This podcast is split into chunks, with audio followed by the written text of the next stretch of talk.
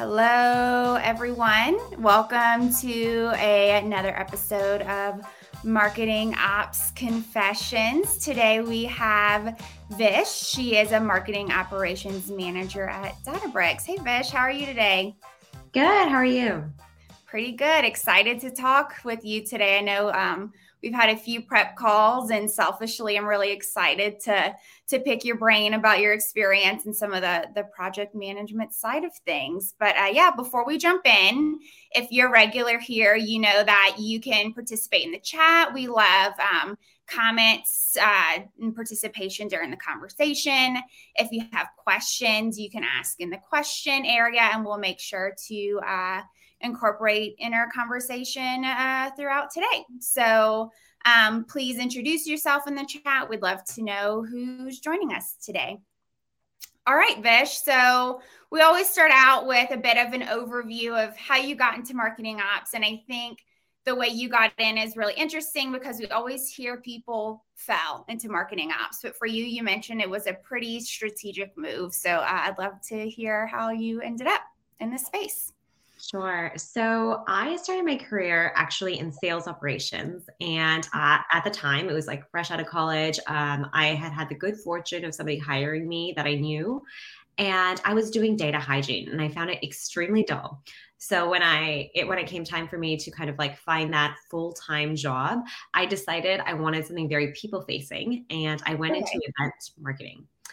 And I was one of the first hires at a startup, and it was basically my manager and me, and that was the marketing team. And we did several events per year.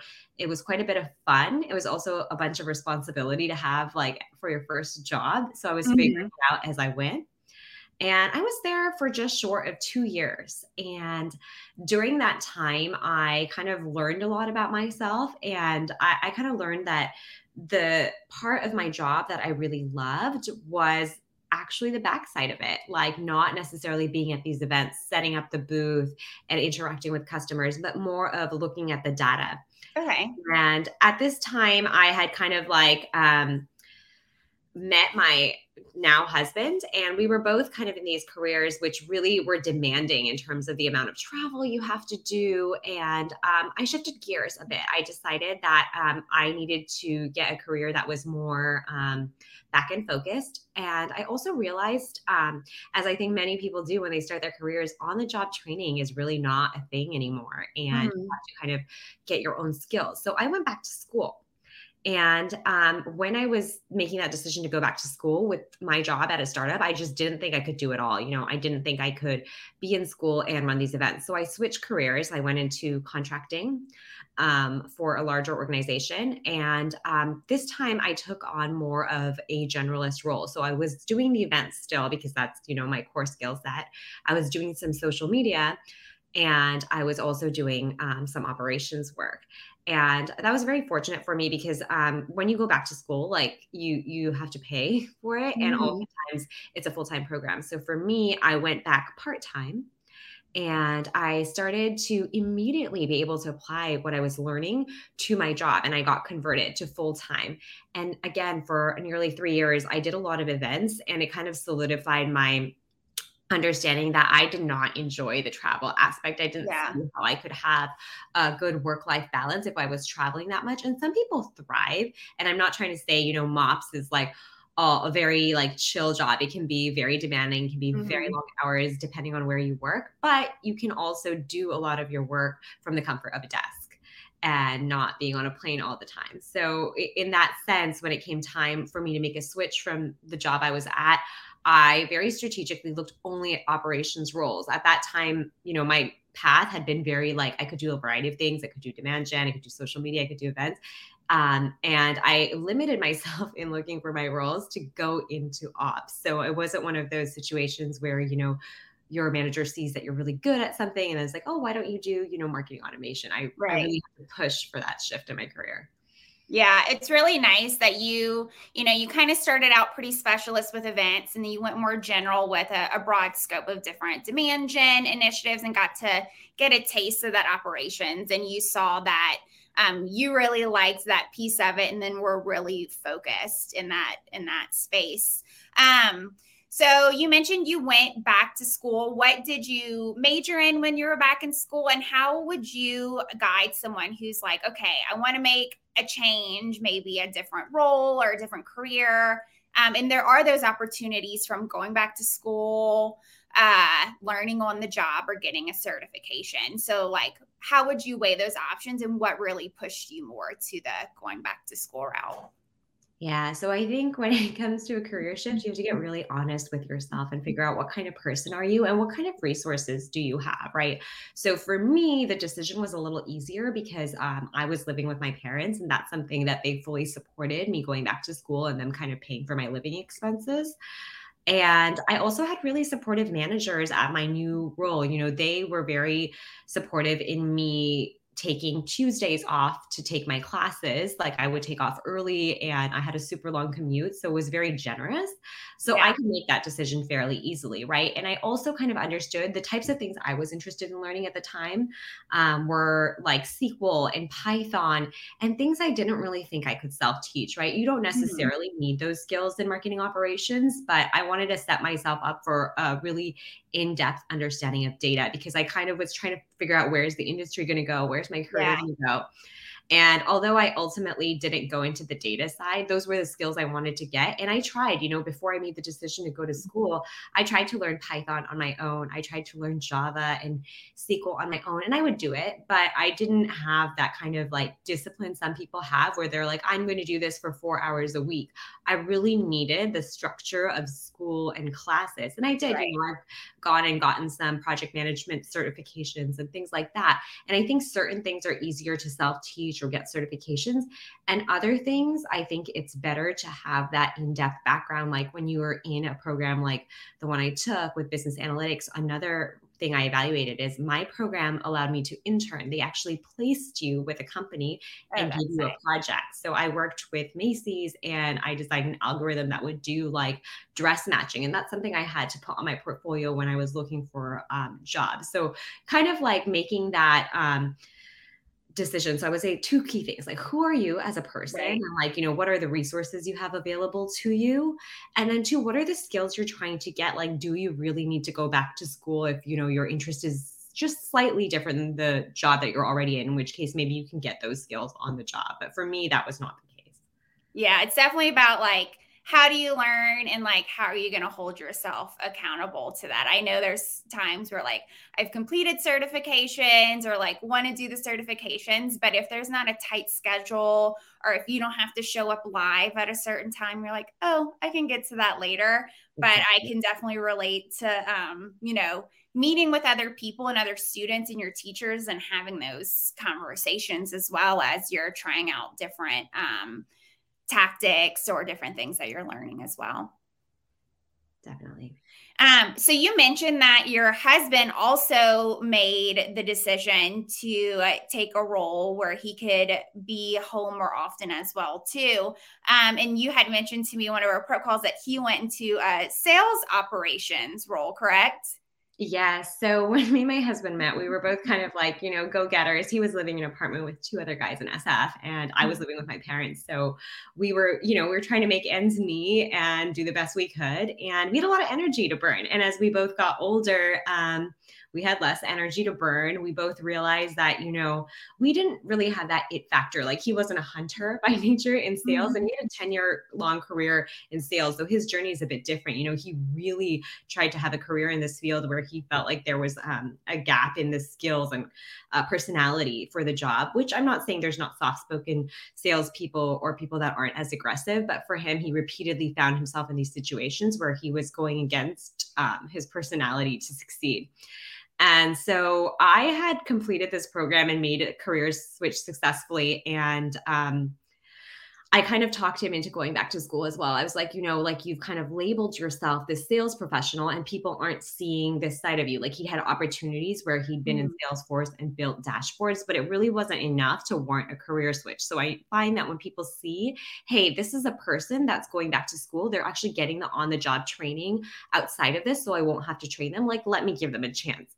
And it took a long time, you know, for um, us. It was, there were periods of like very scary financial straits where um, he didn't have a job, and we kind of supported each other. But eventually he found a job in sales enablement, which is what he does today. And I think it really helped him as well to make those grad school connections, like you talked about, make those relationships with other peers and students and kind of build that network, which is another reason to, you know, uh, I'm not pushing like go to grad school. It's not for everyone, but I do think there is some value there. And if you're not in the industry you want to be in, to make those connections with the professors and the people that are in your program with you.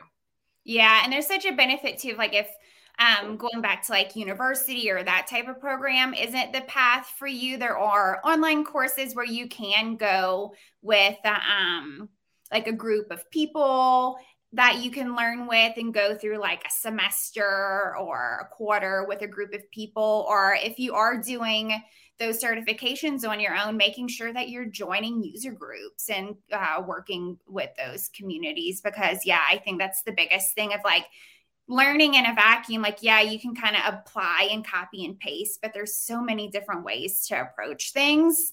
Um, and so I assume that through both of you going through these experiences of learning and like now both being in like a marketing enablement, uh, operations role and a sales role, do you compare notes at home and learn from each other? Do you try to keep uh, work and life separate? Yeah. So I, I really think like work-life balance is a thing of the past sometimes, yeah. You know, it's like, um, also with COVID, you know, he's like in a co-working space with me. Our home is like a shared office space. Yeah. So I would say we definitely, you know, talk by the water cooler, and there's a lot of things he helps me with. Like he, for his role, is a PowerPoint expert. Like he creates presentations for the sales teams. And so I often will be like, hey, can you check if like um, this is aligned properly? Or can you tell me how I put like a graphic in this way in this PowerPoint?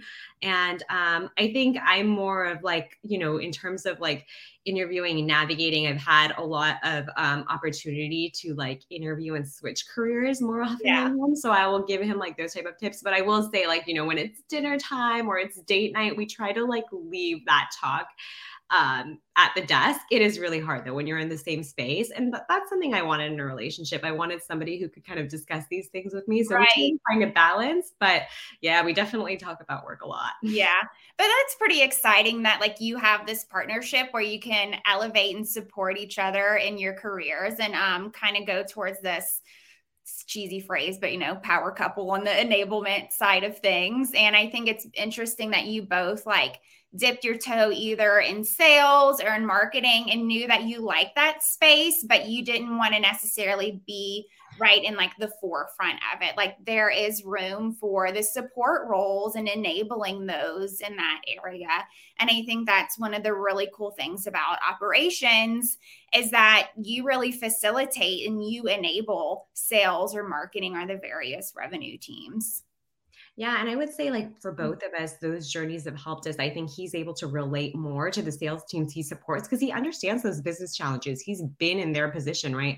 And similarly for me, when I'm supporting a field marketing team or demand gen team, I truly do understand how complicated it can be or how frustrating it can be, frankly, to deal with M O Ps with, you know, um, certain things. And uh, I think I actually encourage that if you have the opportunity in your career to see things the other way, it does help. Now being in the marketing ops side, I can see before when I was in demand gen, like I used to get so frustrated with a two week S L A, and now being in that position where I'm the person enforcing an S L A, I, I kind of get to see both sides. And I think that I personally think it's helped me um, be a lot more empathetic in my role. Yeah. Um, my background before getting into uh, the tech marketing space was agency. And I loved that because I worked with various teams of experts, and it really helped me understand the different ways that different producers work or whatnot. And like when clients would ask for things or I would suggest things for clients, like being able to manage the phrases like this should be a quick ask or this should be easy or why can't you do this right away? And having an understanding of like, maybe it's it's not so easy. And like, even if it's a small task, there's other things in uh, the lineup that might need to take a little bit more lift or a little more priority. Yeah, I think that quick ask is one of my favorite things. Like every time I get a quick ask, like little stab to my heart, I'm like, it's not as quick as you think. Yeah, yeah, yeah, for sure. Um, so I love that, like having the experience to empathize and relate with those that you're supporting, um, and taking that to, you know, help everyone understand. Um, so I'm going to jump to some, some of the nitty gritty things of like different projects that you've worked on. Um, And you've mentioned that you've had experience with like some tool implementation or like vetting a tool and um, bringing it from presentation to um, getting the team to use it or getting buy-in. And so I would love to know your perspective on like, how do you make a business case for a new tool?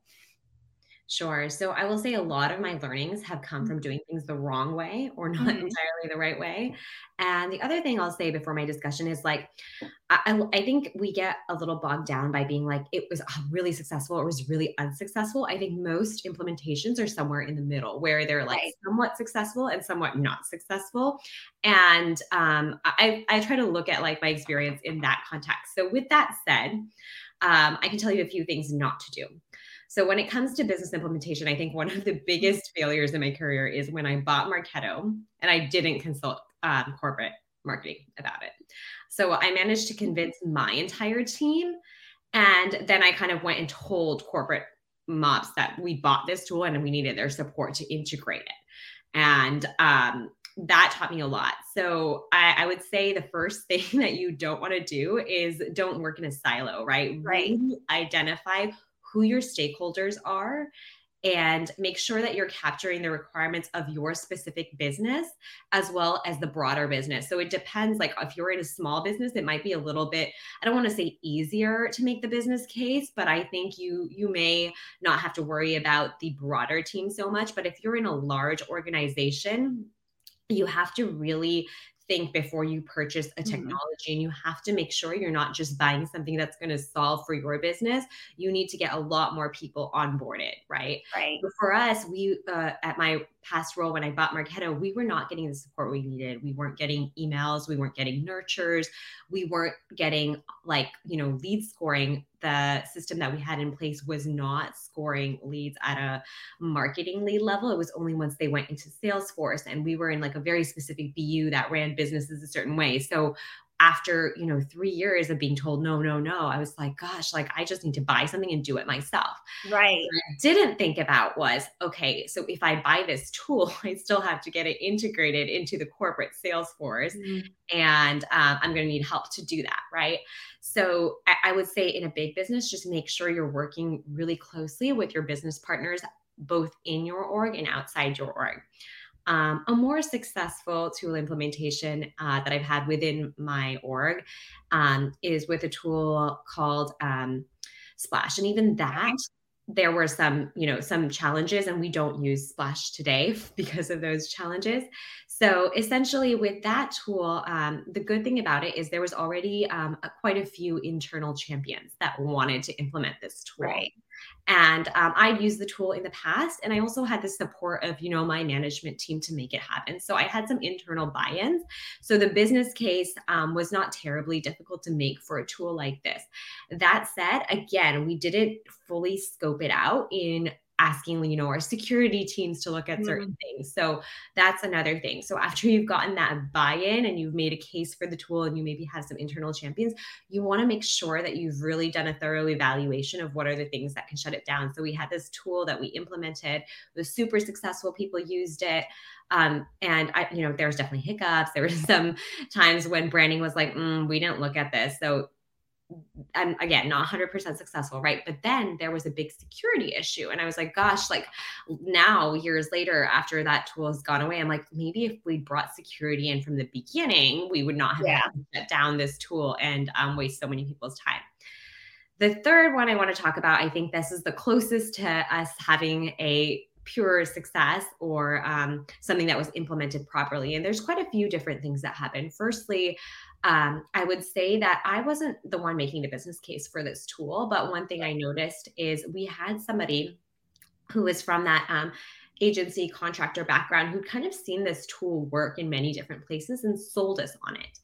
And um, our director was very trusting and supportive of us kind of being able to launch this. Um, and uh, N A C is like an email self-service tool. And um, it basically allows you to have like no coding and just like build your emails and then sync them into Marketo. So it was a way for us to give self-service to our consumers. So that was kind of the business case. And again, this was like a win-win for many teams. Yeah, no code self-service is great. Right, exactly. So um, we launched and um, we we kind of like went through the right process this time. Mm-hmm. Like we made sure we had done a thorough evaluation. And we'd gotten, you know, the people that needed to be involved in implementation on board. We brought branding um, on board so that they could really like see what's being built. And we started small. We launched it only um, in one team, one region at a time. And now over time, I think it's been um, very successful for us in A P J and EMEA, but we haven't gotten as much traction in Amer. So that's kind of where, again, not one hundred percent successful, but a high rate of success. And so now we're kind of back at the drawing board and figuring out, okay, so what should we do for our Amer team so that they are also able to experience self-service in the way that they want to? Um, so I would say, making a business case, um, I don't think it should be a business case made for mops. It's almost like you're solving a problem and that's right. Your business case. Yeah, this is the problem we're trying to solve and this is who it impacts and this is what happens if we don't move forward. And you and you kind of address this um, when you mentioned implementing with different teams, because I've been there where we've had um, a consultant or an agency recommend a tool because they saw we were having a problem with a certain team and found a solution that we thought would solve all our problems. And sometimes I think one of the things to remember too is like a tool can be helpful, but if you don't have like the strategy or the mindset around it, like the tool isn't going to work if people aren't doing the thinking along with that. Right. And kind of went on a tangent there. But my question for you is, how do you have any suggestions around getting the right amount of people involved versus getting too many people involved? Because I know that's where I've struggled in tech implementation in the past, is that you want to think of like, okay, we want an end user, we want leadership, we need security, and we need the people who are going to integrate with other tools. Um, so do you have any uh, suggestions from, from that? Yeah, I, I do. So I think buy-in from the top is always critical, right? So once you have that buy-in from the top and you've um, kind of got that leadership, you should work with your leaders and each team's leaders to have them nominate someone. Because oftentimes we want the leaders in the room and we want them making the decision-making, but they don't have time. They don't have time to sit with you in all these tool meetings and uh, make decisions, although it highly impacts them. So get them to recommend somebody that they trust. And I would say do limit it. Don't have like three people from each team, because I've been in that situation when I wasn't running the implementation, but I was seeing it being run. I would just see it take so long because right. so many people are there with so many opinions. So I would say identify the critical teams and then ask the leaders of those teams who can be your point person and work with them. And I wouldn't say it works one hundred percent of the time, but it's definitely going to narrow down your list. And then the teams at least feel like, oh, you know, we were consulted, we weren't told. Yeah.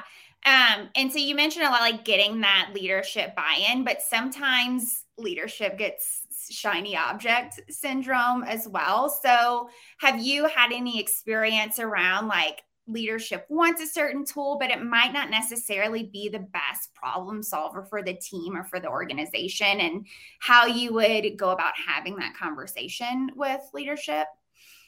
So I would say that's something I've observed my managers do. I'm not mm-hmm. at a point in my career where I'm having those direct conversations, but um, as you know, as Databricks grows and we bring in new leaders, one thing I'm really learning is how do you kind of steer the conversation so you're talking about the problem you're trying to solve as opposed to the tool you're trying to buy. Right. And um, I've definitely observed, you know, the people that I find that have led me have been effective in this when they really position it as um, a problem solving and trying to make it better for everyone as opposed to for, you know, one person, because within businesses, even if you don't have B Us and you're at a small, small company, it might not solve for all the regions, as I'm learning, right? Right. So I think if you can position it in that way. Like, I'm solving a problem for you, because like, why do they want that shiny tool, right? They right. want it to do something. So if you can start talking about that, what is it you want it to do? It kind of helps you pull back from that shiny tool. Yeah, so, not the thing, but, but the how. And I, I love that you're in a scenario where like you are seeing what your managers are doing. And so like, there are those scenarios where like you learn through making mistakes, and there's scenarios where you learn from others and you're able to implement that when maybe you own a project or you're working with leadership. Yeah, definitely. Um, so that brings me to, uh, you mentioning like having your managers or like learning from your team is, uh, you mentioned to me there's a project that you worked on where you integrated three teams into one and helping get them all um, into one system and utilizing Asana to do that. And so um, can you tell me a bit about your process and getting all these teams in one process and how you uh, utilized Asana for that? Sure. So, um, I, you know, intake and ticketing is something I'm very passionate about. Mm-hmm. Um, and again, I think this comes from a background of having been in large companies where things would take a really long time to happen. And I would be like the one person supporting a B U who had to like submit three different tickets to three different teams to get things done, then just track and manage. And it's like every program was such a struggle to get out the door. Yeah. So I think like if you, if you can solve these kind of problems for your stakeholders, it makes such a difference to the business, and it's such a difference to your stakeholders. Um, but there's also an aspect of when you're trying to create a joint process amongst many teams, it's you're obviously going to make your stakeholders happy, right? They're like, yes, less tickets, but also you have to have a relationship with your other support teams. And right. this comes back to not just solving for your team. Like, it's a lot easier for an operations team if they get one ticket just for their specific piece. Mm-hmm. But if you want to solve a problem holistically, I would say like you have to spend some time understanding the problems your stakeholders are having. And we we did this ticketing system, which was like three separate tickets for a long time. And um, after seeing that pain point, I would say like, Uh, leadership and, you know, managers from different teams started complaining that, you know, we weren't being good partners because everything was taking so long, and how are we ever going to scale? And it wasn't just me and my team getting this feedback. It was all the operations teams right. getting this feedback, right? And so I kind of thought about like it from the internal customer perspective, like what would be my ideal case scenario? And for me, it was like, what if I submitted one ticket and that could like trigger off a complete process of execution? So there's like a full program's stream, right? You have your uh, content created, and then you re- submit it to um, the operations teams. And that includes, you know, web, brand, and um, marketing ops. And at the end, you get like this lovely product, right? And so when I talked to, um, my team, we had gone through a process where we had shifted from having a single form for every type of campaign, ebook, webinar, um, et cetera, to having separate forms um, for okay. each type of product. And um, that had been pretty successful. Like, people had been happy that they could submit just what they needed to get that done. So we decided that if we wanted to, again, have this single flow process, we had to understand from our brand and web teams, what do they need? Right? What do they need to execute on an ebook? And how is that different from a webinar? And so we spent a lot of time talking to the different teams and um, making sure that we captured all of those requirements. Then we mapped it out. And we also talked about tools a lot, right? We weren't all working in the same tool. Some people were working in Jira. Other people were using um, a variety of tools, like our branding team uses Figma. Um, but I, I, the majority of the teams were using Asana, and the stakeholders that we support were using Asana. So that's kind of how we solidified. And we also um, did a little bit of work to integrate Jira and Asana. So I think to make a process like this work, you do have to have some like strong tech talent or an I T team that's very supportive and has the budget and time to support you. So uh, I had a member on my team who's like a superstar. Um, his name is Adrian, and he was able to build this custom form that would like trigger off tickets to individual Asana boards. The way Asana works is like there's multiple projects, and he would have a form that would kind of trigger it on all of the different teams' um, projects. So having that really helped. And then having um, somebody who was able to support us from the B S C, um, that's our business systems engineering team, and I T teams, kind of build the integration from Asana to Jira, helped us all consolidate in one tool. So once we created this form, captured the requirements, and had this integration, we, again, we started small, right? So we only did yeah. it for one specific program type. I can't remember what that was. It was either ebook or webinar. And then we kind of created some internal, you know, champions of this process. And they were like, this is great. I didn't have to manage three different tickets. Like, they got it done in this much time. And we also really documented, like, okay, so what do you have to do as somebody who's submitting, and what right. do you have to do as somebody who's executing? So we really got crisp on our documentation. I created a video on how to submit, which, like, it still goes out to new hires today, where they come into the org, they watch a video on how this process works and what they do. And so when you join our marketing team, you kind of see this process um, happen, and you're trained on how to do it. So there's a lot of component parts, but essentially it's like, one, figure out, you know, what's the problem. To figure out, you know, what are, what, what, can, how do you solve it, right? And what are the requirements for each team? And then make sure you have buy-in and alignment from the people you need to have it, right? So we had to make sure I T had time. We had to make sure we had a technical person on our team. And we had to make sure that all three of our teams were comfortable going through this new process. And there was right. some resistance, right? Like, it's much harder to do it this way. But after we kind of had that first success with one of our program types, it was fairly simple then to broaden it. And we continue to broaden and refine. And I will say, you know, this process has worked great so far, but, like, it only got us from point A to B. Now we have to get right. to point C. So we're reevaluating the process as well, which I think is something that, as operations teams, it's important to be open to change. And as you scale your business, you have to scale your ops. You can't right. get stuck in doing things a certain way. So I would say we've been very lucky that this process has worked so far. And I'm very open to seeing, you know, how do we have to refine it to continue to support the business as it grows. Yeah. And it's nice to have those guardrails to work from as well. And it's so nice. I'm, like, going back into so many scenarios in my head at, like, an agency time, and even, like, internal marketing departments, where there was, like, a discovery, and then you have to go tell all the different teams, and then, like, the designer and this person had to have a meeting, and then this person had to have a meeting to make all these different things work within time. Or in scenarios where there was a project that had to have multiple teams involved, and everybody's sprints were different. So something that could have taken two weeks probably took three months because you couldn't fit it in their sprint. And so hearing this, like, waterfall effect of, like, you do your discovery and mention your needs in this form that then activates all these different teams. Like, this is, like, that's so nice. I could, like, live my, the rest of my day today so happy, just, like, the idea of this nice operational, uh, effective workflow.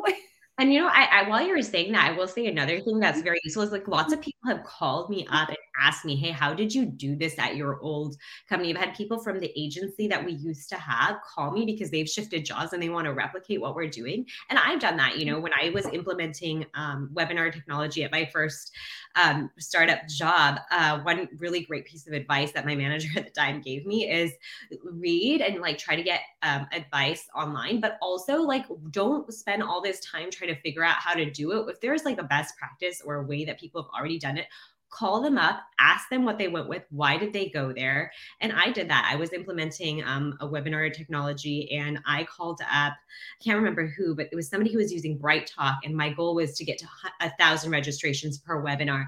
And I asked this person, like, how did you do it? And they're like, oh, you know, if you use Bright Talk, they actually have a promotion thing. So you don't really have to um, do all the promotion yourself. And, like, I learned a lot from that conversation and how they evaluated. So I would say, like, if you're implementing a new tool or a new process, don't try to reinvent the wheel all the time. No. Like, sometimes it works and you should be specific to the needs of your business, but also, like, talk to as many people as you can and read as much as you can before going down the route of coming up with a solution from scratch.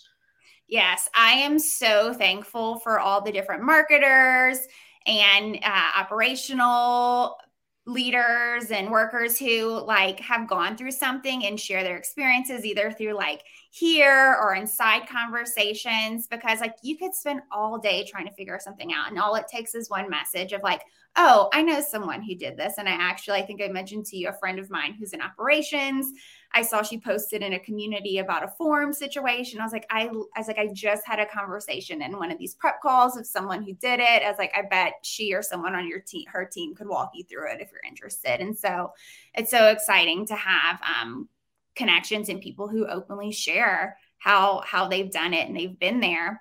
Um, I do want to go back on one of the things you mentioned with the form and like having someone like help build it. So was a majority of this like custom built to do the integrations? Is there anything like if someone's like, okay, I have Asana, I have Jira, I have, fo- I like, I need a form, I want to build this on my own. Like, how much do you think you can use just those tools and like what they have available versus doing some like custom coding or custom building? Yeah. So not everyone's going to have a superstar on their team that's like very yeah. technical and can code, right? And then typically it's not a talent that I've seen found in all ops teams. It's mm-hmm. so it depends, right? There are tools that can do the integration. Like for example, Verkato does an integration between Asana and Jira. Okay. And um, there's also other types of fixes you can do. You know, that you, you can do manual things, which I've had to do in the past. So do, mm-hmm. do what you can and understand. Like if you have a ten person team, manual is probably fine, right? As you get right. bigger, it's going to become a bigger problem. Problem, and then maybe ask for some budget, ask for some I T support, but really get crisp before you start making these big investments, right? Um, I would say if we didn't have a superstar on our team, I would probably have had to push a lot harder with my I T and B S C teams, and I would have to have leveraged, you know, the leadership teams in demand gen, field marketing, and my own team to kind of get us more I T support to do those integrations. So I don't think you have to build everything in-house. It's great if you have the talent and support to do so, but right. you can solve a lot of these things through third-party tools if you have somebody supporting you, or you yourself can learn. It depends really, like, you know, where's your skill set, how much time do you have, and so on.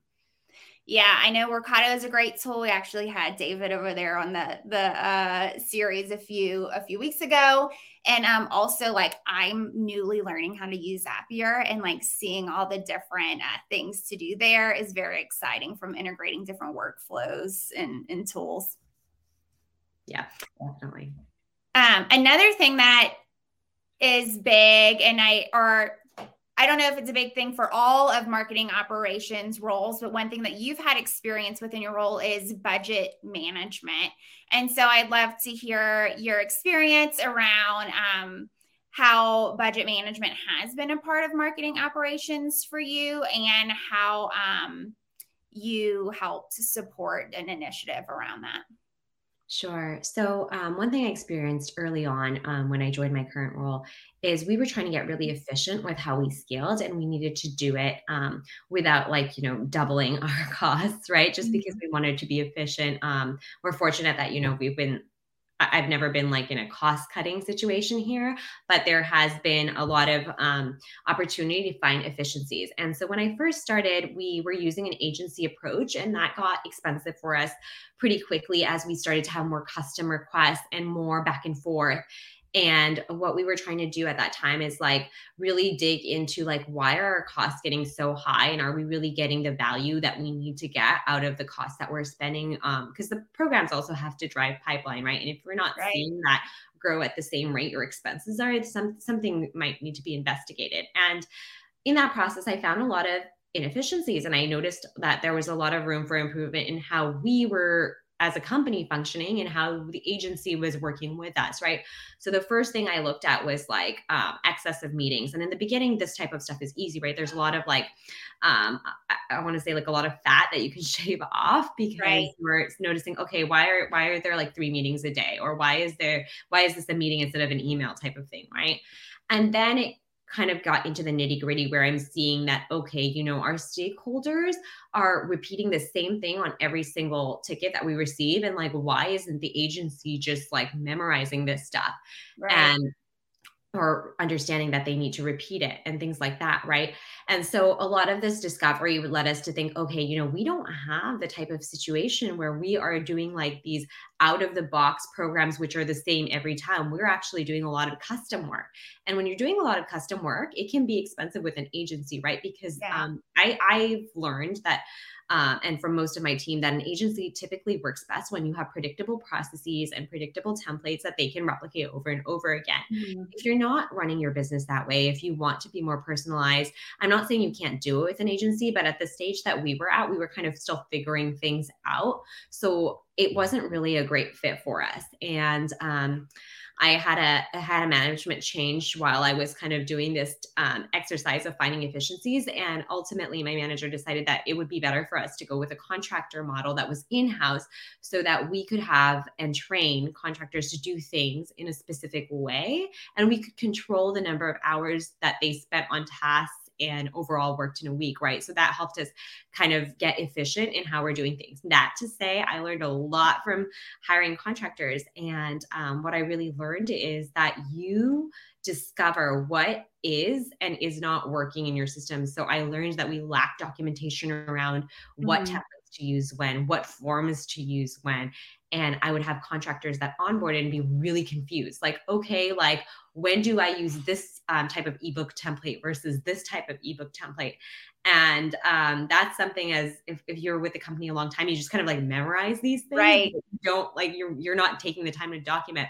So um, I, I got a lot of experience in terms of like understanding how can I grow this contracting team by making sure my training is crisp and clear. And you have to continue to grow your training and grow your documentation as the business expands and as your events and um, webinars and ebooks start to get more custom. Because um, I think initially, I had thought we could just like do the training one time and sift it out, but things change quickly. And so I've learned a lot about, you know, being flexible with the way that we do the training and making it simple to um, shift focus.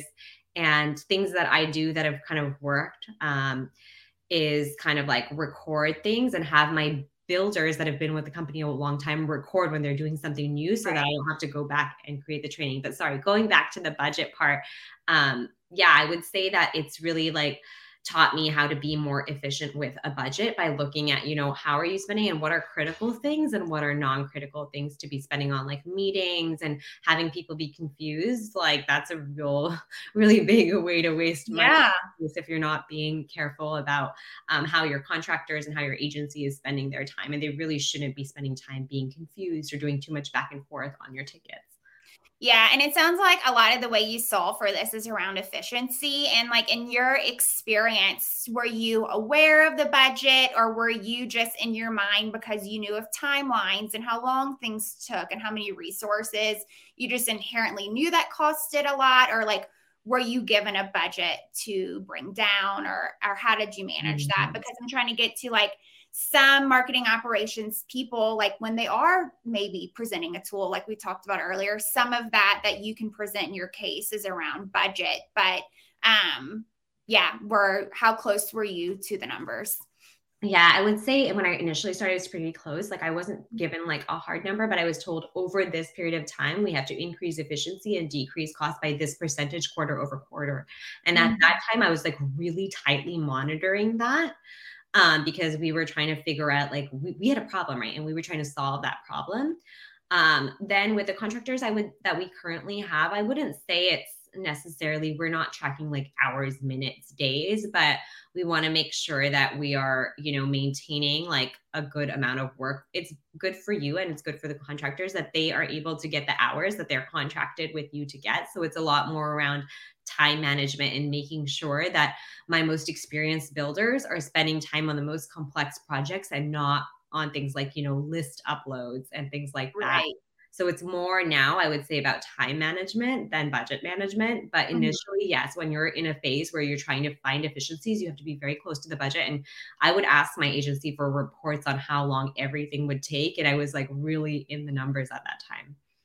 Yeah. And I think too, like you had mentioned in conversation before that, like, even though you might not like directly touch revenue, everything that like an operations person does impact revenue. And I think there are times where people are so, I don't say so revenue focused, but you think you want to do the tactics directly tied to that. But efficiency can be such a big thing, and where having an operational role um, can be so important to make sure that you ultimately do reach those revenue goals. Yes, definitely. And, you know, it comes down to like, I've gone in and done the work um, when I first hired the contractors to define like what program types take the longest amount of time. And I even did things like, you know, an alteration request adds one hour to this type of build. If you're going to ask for a multi-part webinar, that's, you know, three different programs that we have to build in one ticket, and that's going to take this many hours. Um, and then making sure, you know, you can show, we haven't had to do this, but when you do that kind of mapping, you can actually show people that, you know, this is how much the internal cost was. And we add that to our Salesforce campaigns. We look at the hours, we charge X amount per hour. I've made it flat now, but you could get really nitty gritty with it. And when we track the R O I of our programs, we actually take that internal cost into account when measuring the R O I. Nice. Yeah. That's a good little uh, note or takeaway. I would think if like you're in operations role and you are trying to maybe be a little more st- strategic or show how you're supporting business, business initiative, that's almost like a template I would take out to utilize and, and copy. Um, you mentioned that you learned a lot of things from your uh, contractors as well, from like the questions they asked or the support they needed. But I would assume that the contractors that you're hiring are very specific in a certain skill set that maybe like you're not super familiar with or you didn't have a lot of experience. And so how do you um, manage or like learn from the things that they do might have a little more technical or different experience from you? Sure. So I would say um, w- we have a lot of technical talent on our team that does yeah. know how to do everything um, our contractors do, but you know, we have so many different needs as a business that our full times full timers are typically focused on more strategic initiatives or larger projects that are ongoing, or not even projects, you know, programs that are ongoing. Whereas our contractors are focused on those projects that have like an end date mm-hmm. oftentimes. And Uh, in terms of skill set, I think we have a variety of skill sets, right? I recently hired somebody who's um, highly technical, comes from an engineering background. And in terms of what I'm learning from her, she's like very good about being like, oh, you know, there's going to be this type of data outage in your uh, in this and the set that your Marketo instance is um, hosted. Have you thought about these things? Mm-hmm. And that's very useful. Um, we have other people that are really program focused and they've kind of seen programs across multiple organizations. So they can say, hey, you know, I'm noticing that this template type really isn't working for us anymore because we used to do things this way and now we're doing things this way. And that's an efficiency you only get if you have contractors that stay with you. And I see this from contractors that have been with us for over a year, right? They're really able to help me understand what is and isn't working from the template side because I'm not in it the way they are day to day. Um, other skill sets we look for is now I'm starting to look for people that can help more on the program management side or the visualization and reporting side of things, mm-hmm. right? So I would say we try we try to hire contractors that are mostly Marketo focused has been our focus, but we also try to hire more for, I, I would say like, um, culture ad. You want to have people that are, you know, excited to do programs, but also are fun to work with every day. Like I don't, I've been a contractor before, and I think the way that it works best is if you really feel like they're part of your team. And so I try to hire people that I feel like they don't necessarily have to have like a amazing, like skill set that is so unique and so different from our other contractors. But um, I want to hire people that are, you know, like excited about the business, excited about Databricks, excited about um, working on a team. And um, ideally, like I, at least when I was a contractor, I wanted to be converted. So I like to see if somebody like does want that, if we can make that happen for them. So yeah, I would say skills are definitely important, but um, something that was told to me when I was early career is like hire for um, like culture and culture ad and train for skills. Um, and I think that that's true of many roles, right? So there's a lot of skilled contractors out there. Um, but I think the true gem is if you can find somebody that's like fun to work with. Yeah. Yeah. And has that hunger. And I want to like, you've said it twice already. And I want to like get into this too. I love the focus on what you said about like culture ad versus culture fit. I think that is so important that you think of it as an ad and not just bringing in people who think exactly the same as you, because how you're saying you're going to learn different perspectives, you're going to learn different techniques. And this is important with full-time people on your team, contractors, agencies, freelancers. Like, you want to be able to align and understand with someone, but it's really about the ad part. Ad is the, the key word there.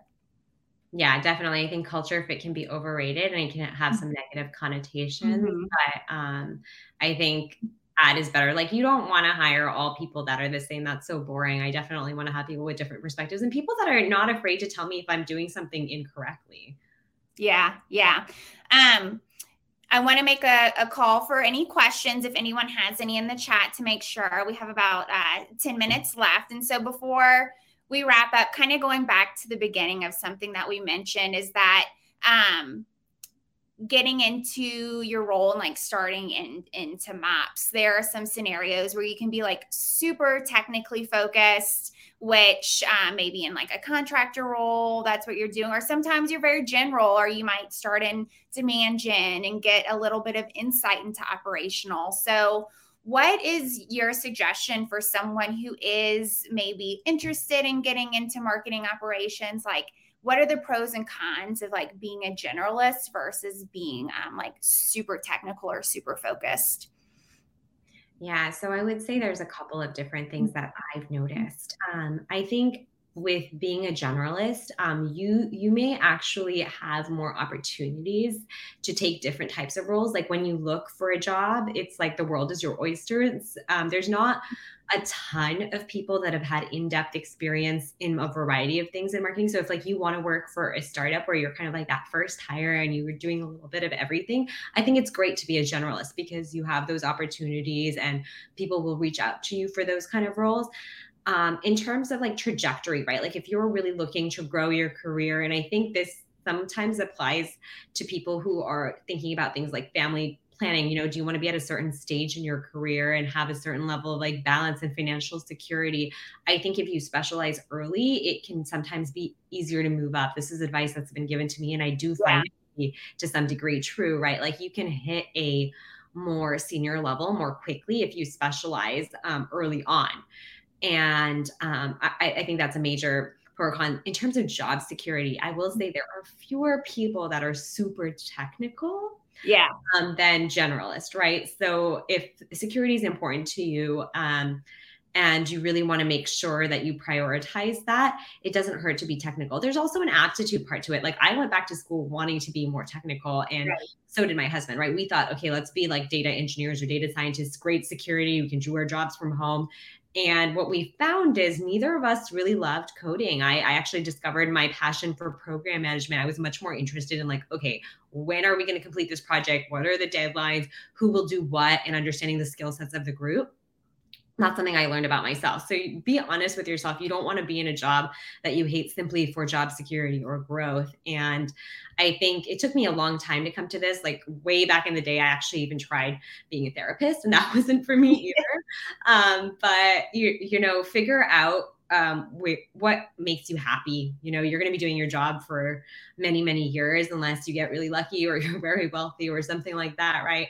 Um, so try to figure out what's going to make you the happiest, aside from things like trajectory and um, job security. But those are kind of like the pros and cons I see in terms of um, yeah. versus not. Yeah. And you, you can't be afraid to try, and maybe it's not something you love, but you learn. It does help you point you better in the direction of the things you do like. And it reminds me of, I don't know if you've ever seen that graphic of like growth, where you might go like this and then go all the way down and then go up again, or you can have that like ladder approach. Um, so that those are my kind of dance moves to show that, since I don't actually have the visual. Um, but yeah, you mentioned going back to school was a path for you to get more technical. And some people do really like that on the job learning or whatnot, but say maybe you're limited from um, being able to do some technical learning internally, or there's just different skill sets, but you would love to stay at like your current company. How could you better work with like your company or your manager or your team to grow in that, uh, a more technical or a different skill set? Yeah. So I think there's a couple of different ways, right? So I, I just want to make sure I'm understanding your question correctly. Yeah. You're talking about like somebody's found themselves in a job where they want to stay with the company and right. in their role, but they're not getting the opportunity to develop the technical skills um, for their next job. Yes. Correct. Or um, something like that, right? Mm-hmm. So there's a couple of paths. One, do you have a manager that can coach you? Um, is a player coach or not, right? Do they have a completely different skill set? And do you want your next job to be your boss's job, in which case they can probably help you? I found myself in both scenarios. I've had player coaches and I've had people that are my boss, but are not necessarily in the direction that I want to grow, right? And um, I, I would say you have to get honest about what uh, capacity you have. If you have a job that is like really demanding and you're not going to have time outside of that job to get the skills you need, unfortunately, you may have to, you may have to figure out, like, is this something you can do at this stage in your career, particularly if you're looking to stay and not like leave, right? So if you're in a very demanding job, your manager isn't able to um, coach you for that next level, or um, there's not opportunities within the scope of your role for you to get those skills, and you don't have time. At that point, I would say you have to figure out if you want to stay in the role or not. Now, if you don't yeah. have these, there's the path. So if you have time or um, um, like a supportive manager, you can figure out different ways to get the skills you need. So I, I've been fortunate that in situations where I've had a manager that maybe can't be a player coach for me, they've been very supportive of me seeking experience, like informational interviews with people outside the field, or going, you know, going back to school, or getting a certification, or enrolling in a training program. You can also learn from your peers, right? So I would say like shadowing peers that are doing what you want to do. If you're in a large organization, that can sometimes be easier because there's so many people. Um, right. And there's often programs where you can like find mentors. I know VMware, where I was at, had this really great program where you would type in the skills that you wanted and they match you. But even if you don't have that at your work, like um, Laura, you mentioned going to groups, joining groups, going to meetups, you can typically find people that can teach you. And I did a lot of that before I went back to grad school. I actually called up um, a mentor of mine who had in her career progressed, and she was pretty high up at a big company. And I asked her, I'm like, hey, I really want to do what you were doing in five years. What should I do now? And she told mm-hmm. me, she's like, you should probably probably learn S Q L. And yeah. um, that's kind of what gave me the idea. So talk to a lot of people. Don't feel like, you know, there's nothing you can do. Like, like I said, I think on-the-job training is often not something you're going to find. So you have to find different avenues, and it doesn't have to be going back to school. Yeah. Yeah. Um, so speaking of opportunities and learning from others, I know that, uh, Databricks has some opportunities that you wanted to share today. Yeah, so we're looking to grow our marketing operations team. We have quite a few roles open um, in the contracting space. Um, we're also looking for some summer interns. So if you or someone you know is interested in exploring, Um, I would say my whole team is really great to work with, and it, it's a fun place to work. There's a lot of opportunities, and uh, we're a good group of people. So um, yeah, if you're interested, please reach out to me. Um, you can e- email me vish dot gupta at databricks dot com, or you can ping me on LinkedIn. Um, I'd love to hear from you. Yeah. Yeah. And I mean, if you were here today, you heard that they have got efficient processes. The teams work great together. Um, there's great work with the contractors, if that's the route you want to go. So uh, make sure you reach out. And if you have any questions, I'm sure Vish would be glad to answer. So um, we are reaching the end of our series today. So Vish, thank you so much for joining us. I know I'm going to have so many notes whenever I go back and rewatch this to get this on the site. I'm sure everyone else had a, a lot of really good takeaways. So um, thank you everyone for joining. And then thanks again to you, Vish. Thanks so much, Laura. It was great chatting with you.